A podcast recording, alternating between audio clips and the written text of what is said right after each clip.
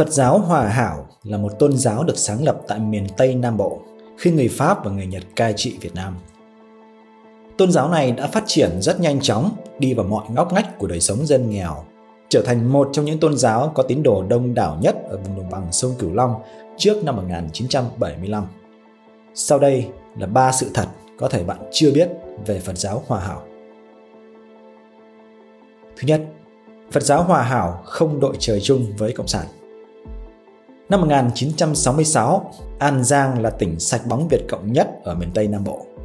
Lính Mỹ và lính Việt Nam Cộng Hòa được bố trí ở tỉnh này rất ít vì đã có một lực lượng khác hiệu quả hơn trong việc chống Cộng sản xâm nhập. Đó là các tín đồ Phật giáo Hòa Hảo.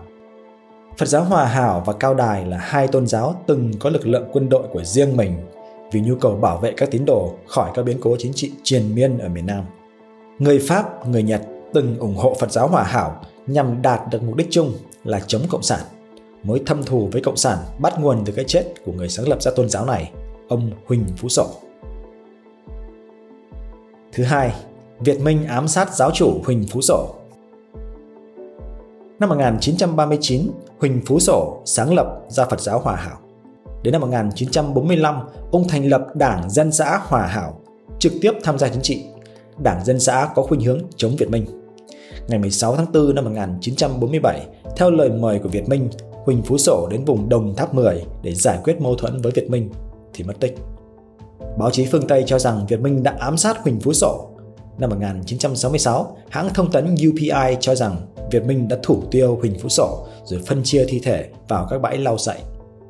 Vì cái chết bất minh của Huỳnh Phú Sổ liên quan trực tiếp đến Việt Minh đã khiến chính quyền Việt Nam không cho phép tổ chức lễ tưởng niệm Huỳnh Phú Sổ mất tích hay còn được gọi là Ngày Đức Huỳnh Giáo Chủ vắng mặt.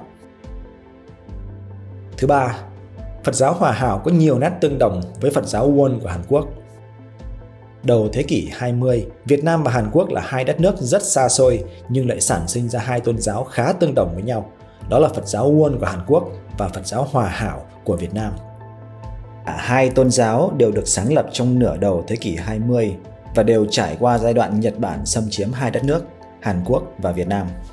Hai tôn giáo đều có xu hướng cải cách Phật giáo, đưa đạo Phật đi sâu hơn vào đời sống. Phật giáo Uân và Phật giáo Hòa Hảo chú trọng tổ chức các nghi lễ đơn giản, tiết kiệm hai tôn giáo đều không thờ cúng các tượng Phật. Thay vào đó, Phật giáo Hòa Hảo thờ một tấm bảng màu rượu vang đỏ, tượng trưng cho sự hòa hợp, bất phân biệt. Còn Phật giáo Uân thờ một vòng tròn, tượng trưng cho sự kết nối vạn vật.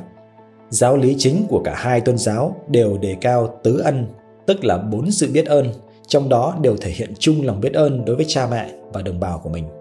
Sau năm 1975, Phật giáo Hòa Hảo đã bị chính quyền tịch thu các tài sản cấm hoạt động cho đến tận năm 1999.